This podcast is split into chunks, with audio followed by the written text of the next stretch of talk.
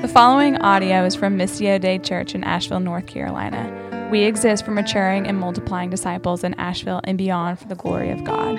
For more resources from Missio Dei or to partner with us on mission, visit mdcavl.org.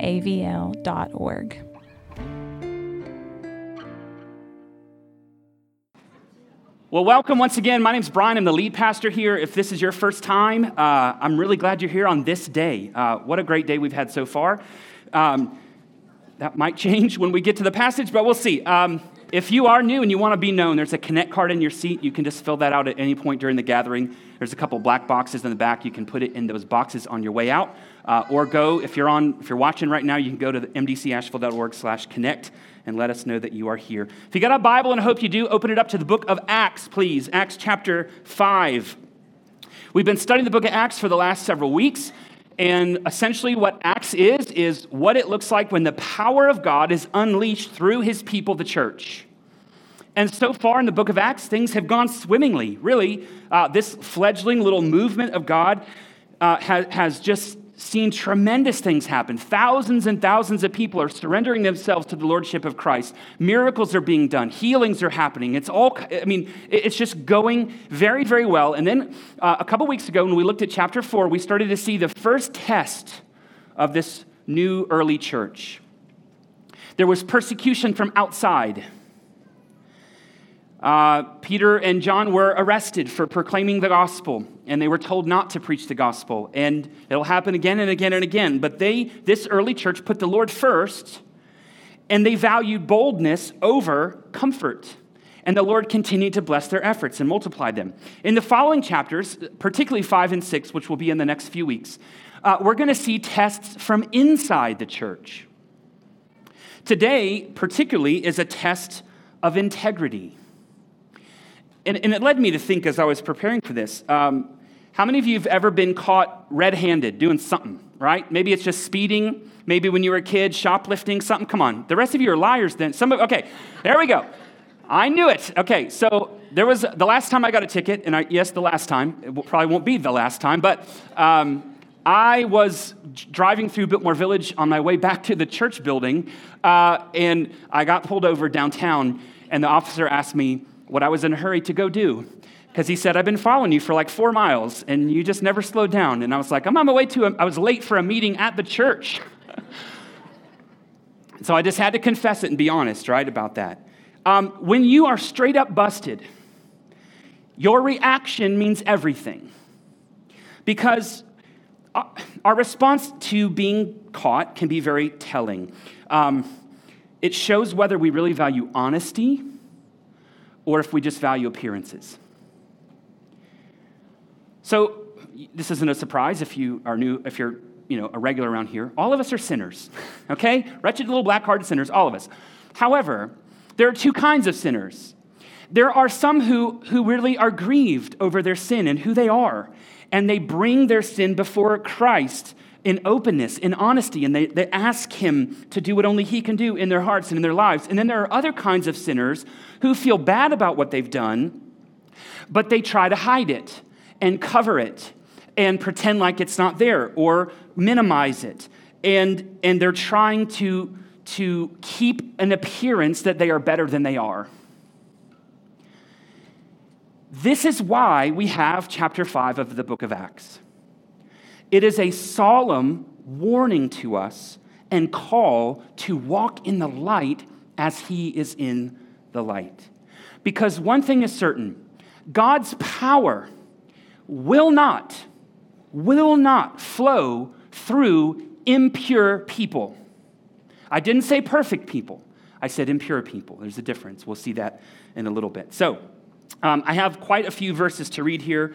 Uh, so if you're, if you're there, we're going to actually start in chapter 4 of the book of Acts, uh, those last few verses, because it gives us context for what's happening in chapter 5. Uh, I'm going to read down to 516, uh, and then I'll pray and we'll get going here, okay? So if you got your Bible open or if you got your phone on or something, Acts 4, starting in verse 32, it's all on the screens as well in case you don't have that with you. Now, the full number of those who believed were of one heart and soul. And no one said that any of the things that belonged to him was his own, but they had everything in common. With great power, the apostles were giving their testimony to the resurrection of the Lord Jesus, and great grace was upon them all.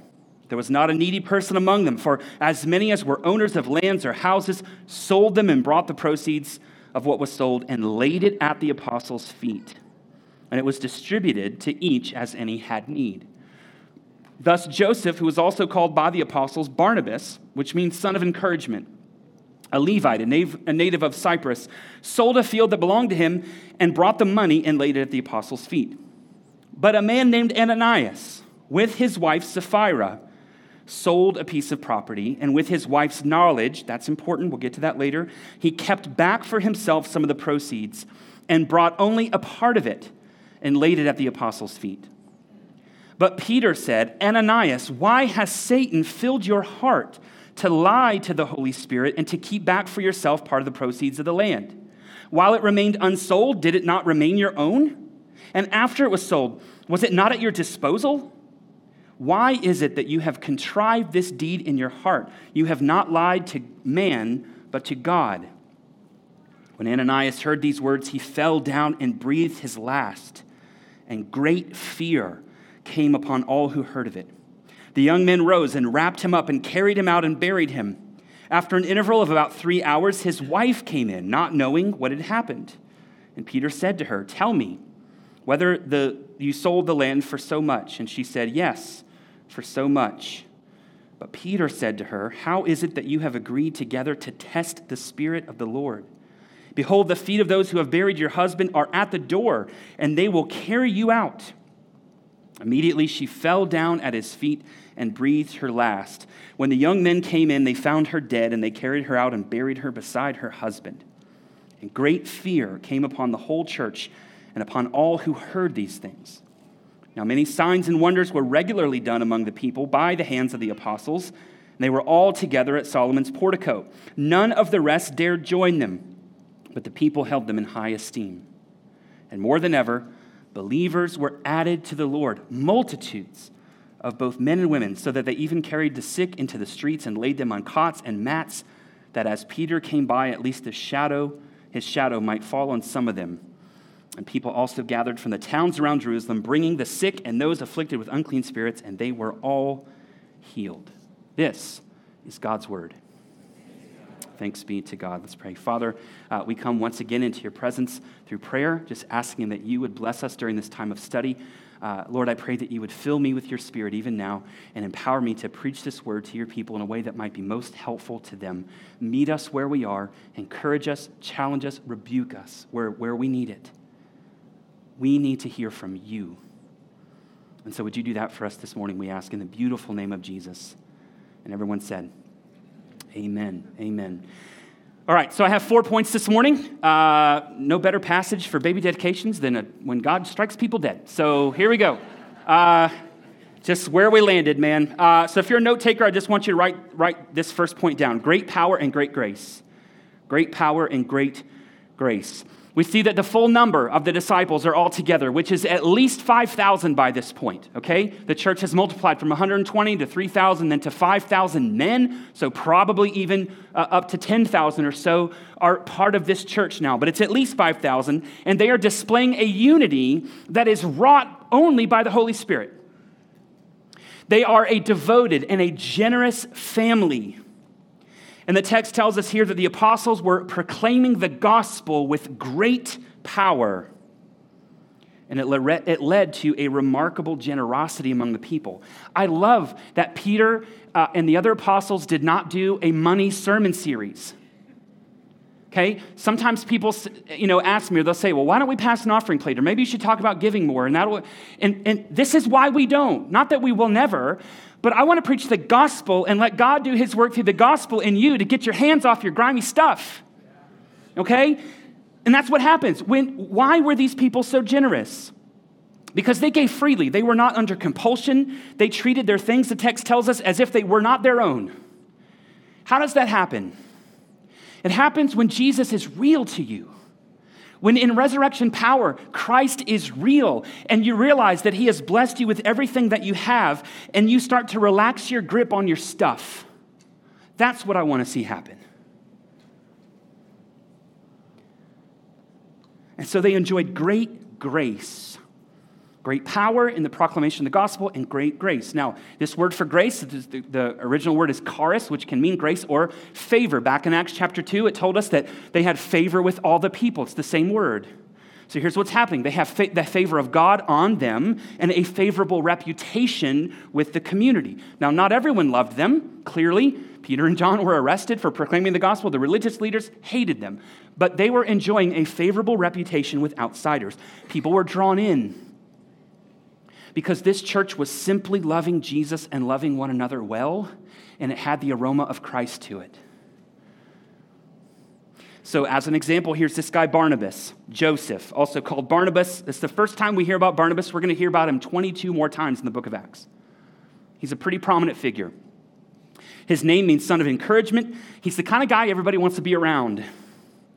Right? He's this he's life-giving. He he is he builds you up. He sees in you what other people don't see and he calls it out. And, and you just, you're, you're magnetized to him because you feel so good when you're around him. He's an encourager. That's who he is, that's what he does. And this brother took it upon himself. As we see in the rest of the text, uh, people were selling property, selling homes, whatever they needed to do, not under compulsion, but willingly. When there was a need, this brother says, You know what? I have a piece of property. Um, I'm going to take the financial hit here. I'm going to sell it, and I'm going to give all of the money to the church so that they can distribute it to the people who are in need. There are real needs at this time. He is demonstrating gospel saturated living. And it's winsome and it's attractive and it demands an explanation, right? People like, why would you do that? Like, why would you sell and, you know, sell your home and, and make, you know, 200,000 on it and then just give all that money away. Because Jesus is real. And these people really have needs. And so I'm going to sacrificially give. And so he was so encouraging that the church gave him this nickname, right? The apostles called him Barnabas. Makes me wonder if people in our church uh, were to give you a nickname, right? What would it be? I think for some of us it'd be um, Good to see you. Comes late, leaves early.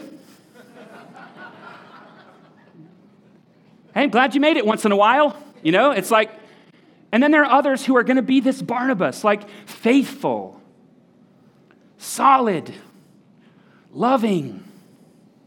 What kind of nickname would the church give you?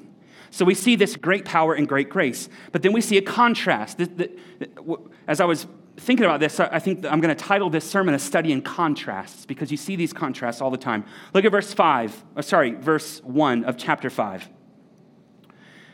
But a man named Ananias, with his wife Sapphira, sold a piece of property, and with his wife's knowledge, he kept back for himself some of the proceeds and brought only a part of it and laid it at the apostles' feet. Notice that contrast, right? There's, there's all this blessing going on, there's favor, people are laying the money at the apostles' feet, but Ananias. Now, the word but, this little conjunction, is often a really positive word in the Bible. You know, like uh, Ephesians chapter 2, we were dead in our sins and trespasses, but God. Not so much here. Ananias also sells a piece of property. He also donates money to the church, but it's a completely different result, isn't it? God strikes him dead. And some of us read that, especially if we're not familiar with the Bible, we're like, what in the world? What was such a great sin that God would kill him in the middle of their church service? Was it that he held some back? No. Look at verse 4.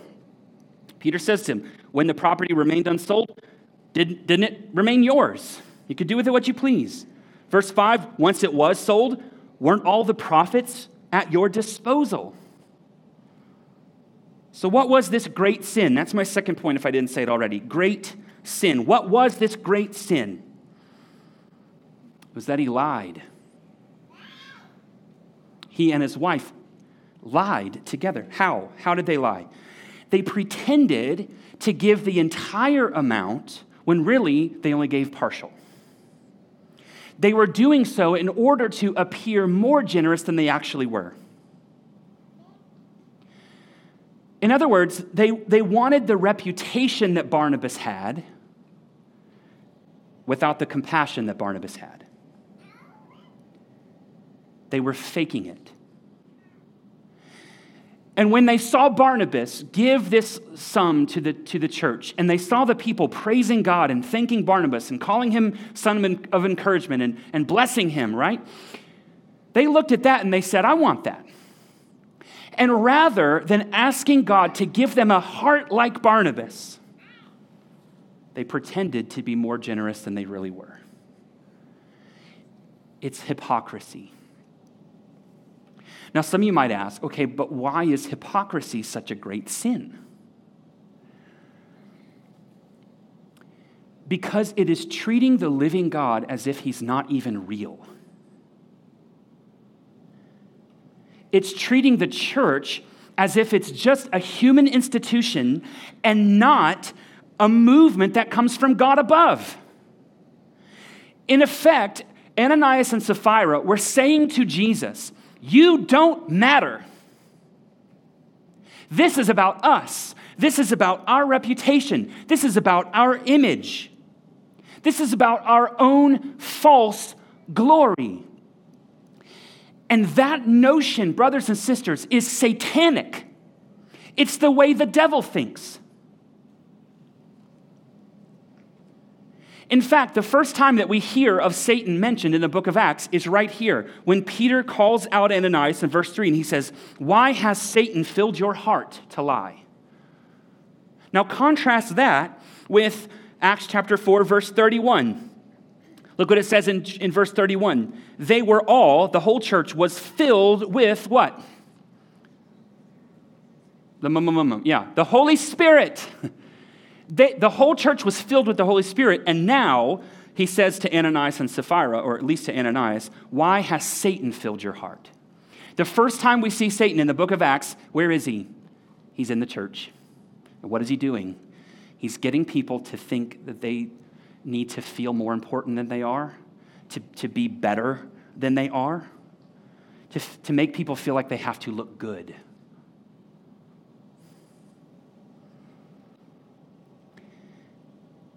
And every single one of us in this room knows exactly what that feels like, don't we? We're all too familiar with pretending and performing in order to keep up an image. I want you to know, I, uh, I have a great relationship with my wife. I feel like I have a great relationship with our team. I don't know of any disqualifying sin in my life right now at this very moment, but this resonates with me. And I think it does you too. Because at every single moment of our lives, we are either centered fully on God and He is the center of our entire universe, or we are the center of our entire universe. And there's no in between. It's either that we're centered on God or ourselves. And we all wrestle, don't we?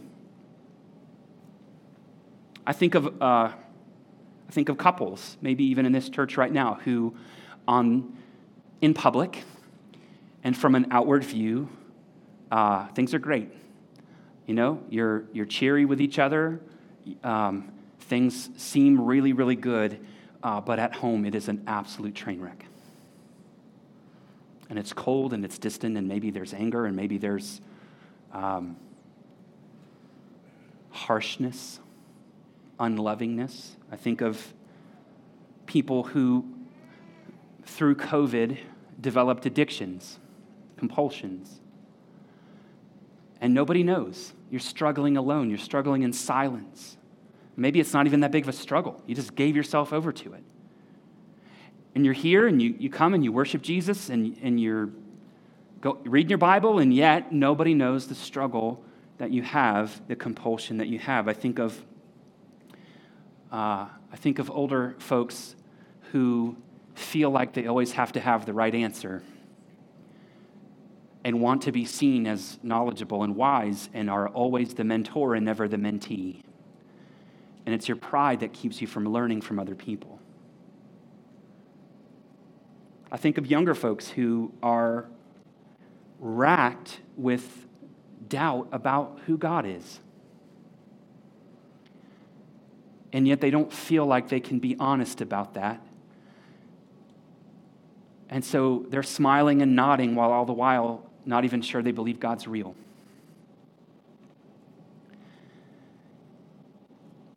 Luther, the great reformer, said that God has willed that all of life be one of repentance. And that simply means to turn back to God, to turn away from sin and self, and to turn back to God. And we, we can be assured that if we will come to Him in confession, in honesty, in openness, that He will heal us and cleanse us. So, why are what other people think of us? Why is their perception of us more important than what God thinks of us? So, we see here Ananias' great sin. Then I want you to see, thirdly, great fear. Great fear. And when I say fear, I don't simply mean they're afraid of God. I mean there is a reverence and a sobriety and a respect for God. Great fear. Uh, we find this in verse 5. You guys hanging in with me? I know it's getting serious, but we got to do this. That's, what, that's why we're here, man. Verse 5. Uh, when Ananias heard, when he was confronted, he fell down and breathed his last, and great fear came upon all who heard of it. The young men rose, wrapped him up, buried him immediately. After about three hours, his wife came in, probably from shopping with that money they held back, not knowing what had happened. And Peter said to her, Tell me, did you sell the land for so much? And here she is trying to prop up the lie. Yes, we sold it for so much. Peter says, How is it that you have agreed together to test the Spirit of the Lord? And then she falls down, verse 10, at his feet and breathes her last. Notice, too, this is, I just noticed this this week as I was studying, never seen it before. Look in verse 10 where it says, Immediately she fell down at his feet. What was happening? People were selling property and they were laying the proceeds at the feet of the apostles. And these people hold back and they end up laying their lives down at the feet of the apostles. So Ananias is called out and called home. I do believe he was called home. I think he was a believer. He and, and, and Sapphira, they, they were part of this early church. They probably believed in Jesus, uh, and God's just not going to let this kind of thing go on. And so he calls him home. He's immediately buried. And then Sapphira comes back trying to prop up this lie. She's busted. She dies too. And great fear comes across the whole church? I would guess so. I would guess so. I, for a minute, I thought about what, like, if I just fell down, like, and pretended to be dead. I thought better of it. I just wonder what y'all would do. Be like, all right, someone else going to finish this sermon or what? Let's move on. So there was probably fear, but there was also respect and sobriety and reverence for God. It, you know, if you've ever seen like um, if you've ever played sports and you know you're horsing around with your team and the coach warns you i'm going to make you run laps or do all this stuff and, and you keep doing it and then he goes all right run and you're like oh no like he was serious right or your parent disciplines you or you get in trouble at work or whatever when you see someone get severely disciplined or punished you realize oh they're serious this is what god's doing now some of you might be thinking okay this seems really kind of harsh though like they just, they lied. They were not truthful. Is that worthy of death? This seems really kind of harsh. And I would agree with you that it seems harsh only, though, if you minimize the God who was sinned against. For instance, let's use lying. Um, you could lie to a stranger and no one would ever know the difference, and there's no consequence, right? Somebody you don't know, you are untruthful to them, they find out, whatever. Who cares? I mean, you shouldn't lie. The Bible says we shouldn't lie, but in terms of consequences earthly, you're like, whatever, this, I don't know this person. But then you lie to a friend the same way and they find out. There's a greater risk, there's a greater consequence, right? Because you could strain this friendship. Uh, you lie to your boss and your job could be on the line. So there's a greater consequence, a greater risk. You lie to your spouse. And you put your covenant at risk right? You could put your marriage at risk. So there's a greater consequence. So over and over again, he says, You didn't just lie to man, you lied to God, you lied to the Holy Spirit. This is a big deal. And when we devalue the holiness of God, we minimize sin. And when we minimize sin, we devalue the cross in which Jesus exchanged places with sinners like us. So think about this too. This is a pivotal moment in the life of the church. The culture that gets created right now in this moment in the church will shape their future. And hypocrisy is more often than not driven by insecurity. And insecurity is the fruit of what I call the credit score gospel. Credit score gospel, if you, if you know anything about credit scores, you might be like, I'm doing great. I've got a 200. And it's like, what's out of 850? And you're like, oh. Uh, okay. So if you, as a college student, got that free t shirt with a 21% interest credit card and you racked up five or six grand worth of debt, and then you went to buy a car and you realized I can't buy anything. I can't buy a moped because I have bad credit. And no one wants to lend you money. Why? Because you are a credit risk. And so you've got to do the work, right? You have to work hard, you have to make wiser decisions, you have to make those payments, you have to pay down that debt by yourself in order to be worthy of getting a new loan. And that's the kind of gospel many people believe. but it's not the gospel. Praise God, it's not the gospel, right? Um, you do not earn approval from God. It's not how this thing works. Um, Ananias and Sapphira could have passed the justification test. In other words, if you'd asked them, What's the gospel? How are you right before God? they would have told you, Jesus lived the life I couldn't. He was perfect and sinless in my place, and Jesus died the death that I deserve. He went to the cross. I watched him die, right? And he took all my sin and shame and guilt on himself. And Jesus rose from the grave, and he conquered Satan, sin, death, and hell for me. And I am justified by Christ. And yet there was something they wanted more than the approval of God. It's the approval of man. if God had allowed this to go on unchecked, because, you know, unrepentant sin, we all have sin, but unrepentant sin is like cancer in the church. And to the degree that we let it go on, it continues to spread and fester, and it will kill the entire organism. And so, if God had allowed this to just go on unchecked, what would have happened? What would have happened is that the only flickering light in the darkness in the entire universe in this moment could have been snuffed out. Their sin could have ended this entire thing. Jesus even warns us in Matthew chapter 6 if the light in you is darkness, how great is the darkness? Now, I'm sure Ananias and Sapphira thought this is harmless. Like, who, who cares? Like, what's going to happen to us? And honestly, if they had just come to Peter and said, Look, we made an extra 100K on this thing. We didn't realize we were going to do it. We got some other stuff to pay. We want to keep a little savings, but we'll give 100. It would have been fine. Who cares? right? They weren't under compulsion, but it's the fact that they were duplicitous about it. And they, they probably thought, man, this is harmless. It's, it's, it's not a problem. But hear me clearly, please. There is no such thing as harmless sin.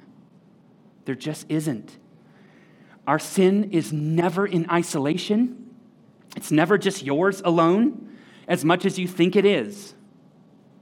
And it is never without consequences for the entire community. Never.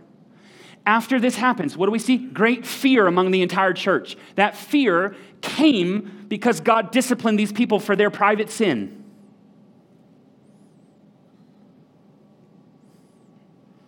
This is why we need to stay, fight for, staying open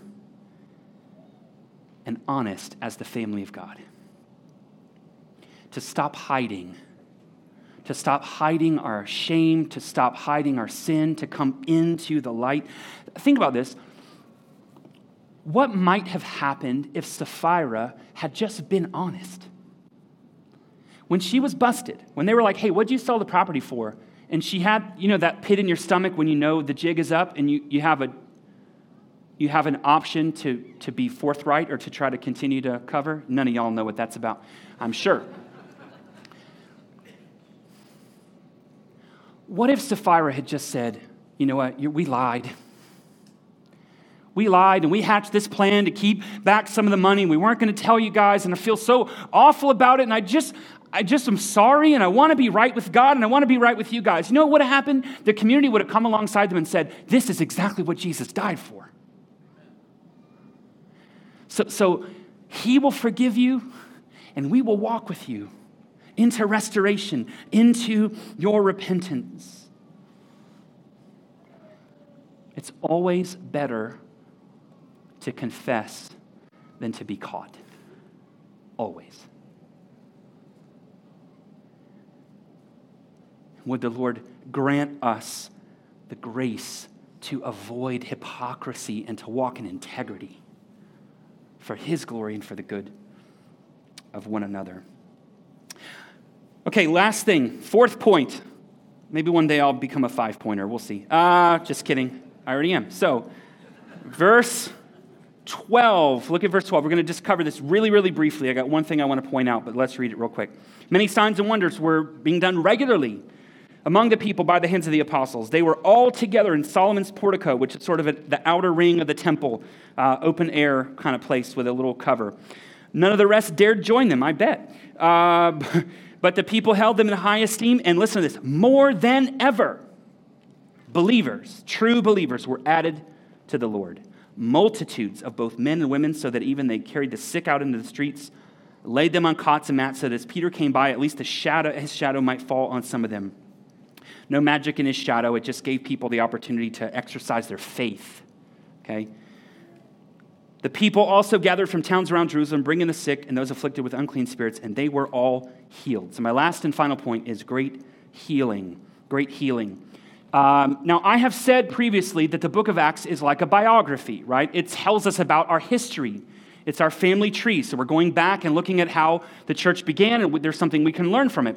But we're also reading forward. We're reading our future a little bit here. Also, you know why? Because Satan has no new tricks. There's nothing new. My friend Ray said this one time. He said, There's no place closer to heaven than a church full of people who are open with God and one another. No place closer to heaven than that.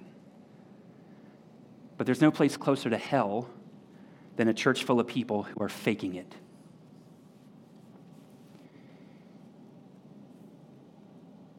God is not mocked.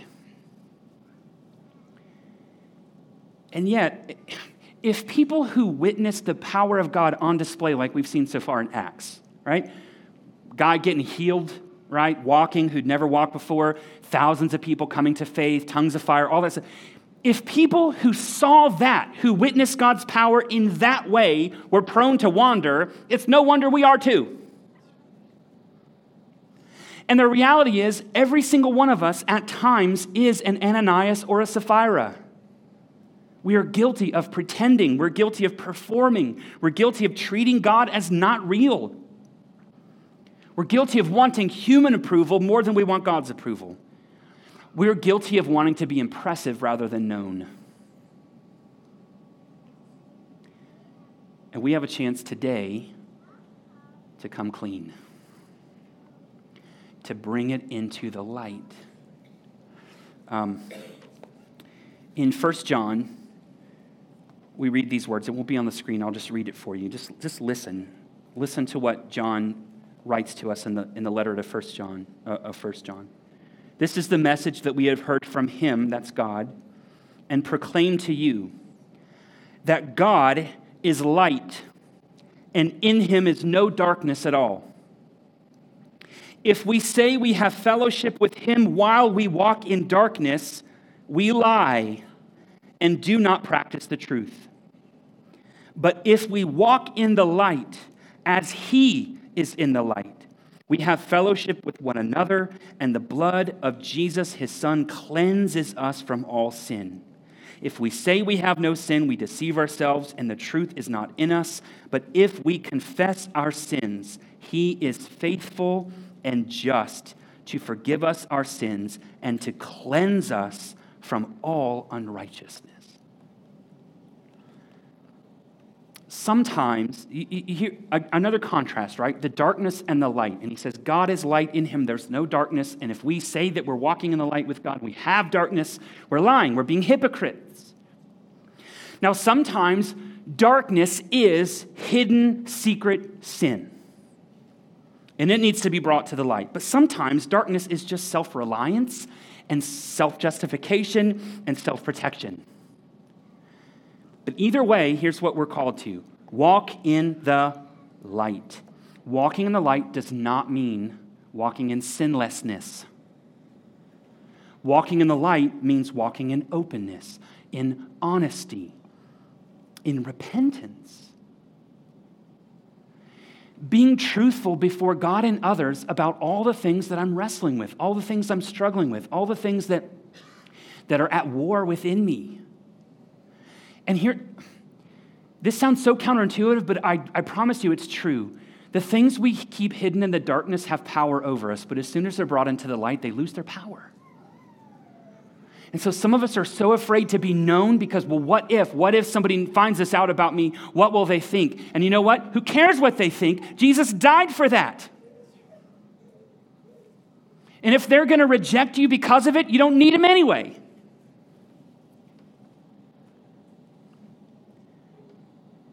Jesus was light, full of light. No darkness in him at all. He lived a perfect, sinless life that none of us could live. Open, honest, full of integrity.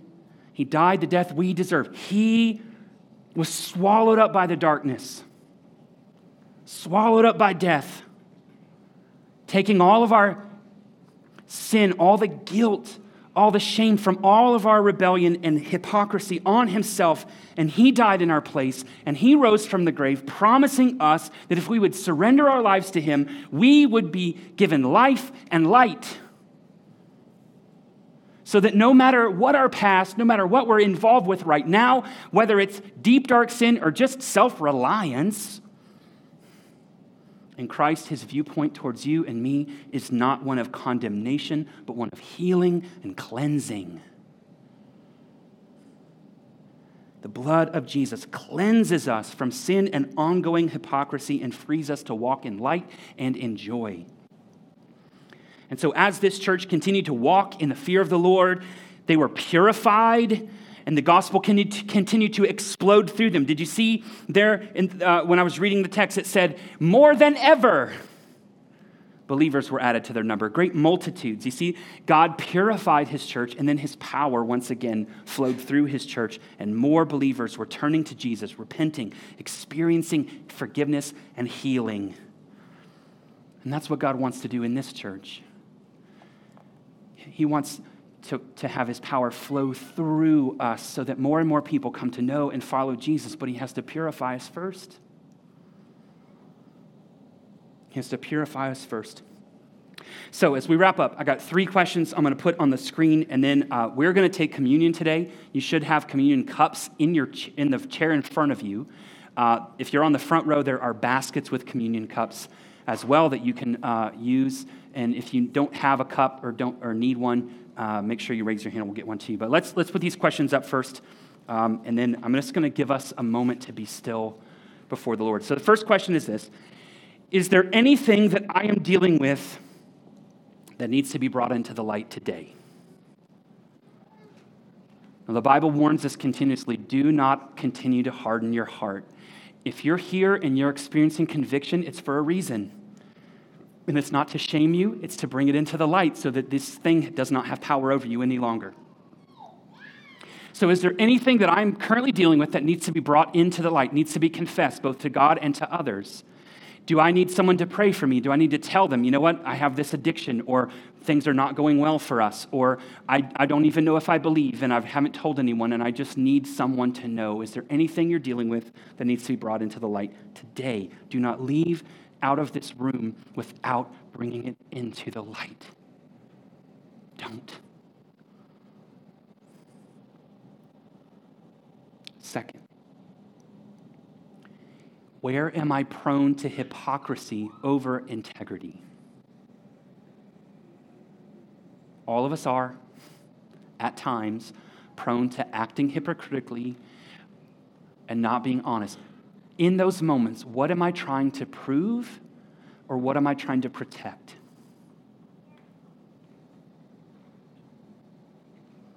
Where, where do I find myself acting duplicitously, right? Believing one thing, doing another. And why? And then finally, how can the good news, the good news of Jesus, free me to walk in the light where He is? If we're walking in the darkness, that's not His fault. He's in the light, and He says, Come to where I am in the light. Bring all your hidden stuff to me, and when you come to me, it'll all be revealed, and you will be, you will feel free. You will feel healed. You will feel restored. Doesn't mean it won't be painful. But it's, it's the right kind of pain. It's a sanctifying pain, not a judging pain. Father, I thank you for this time in your word. Thankful. Lord, I am uh, I'm grateful for these beautiful people who who desire to live a godly life, who struggle, who wrestle, who rebel at times, but who keep coming back to their Father in heaven who loves them and, and who are cleansed by the blood of Jesus.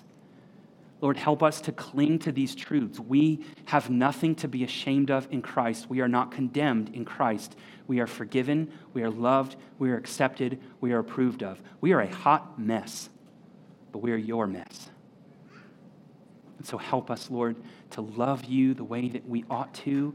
And as we prepare our hearts for communion, may we take the bread and the cup in a worthy manner. Not that we are worthy, but we are trusting in Jesus alone, even if it is by the thinnest little strand of faith.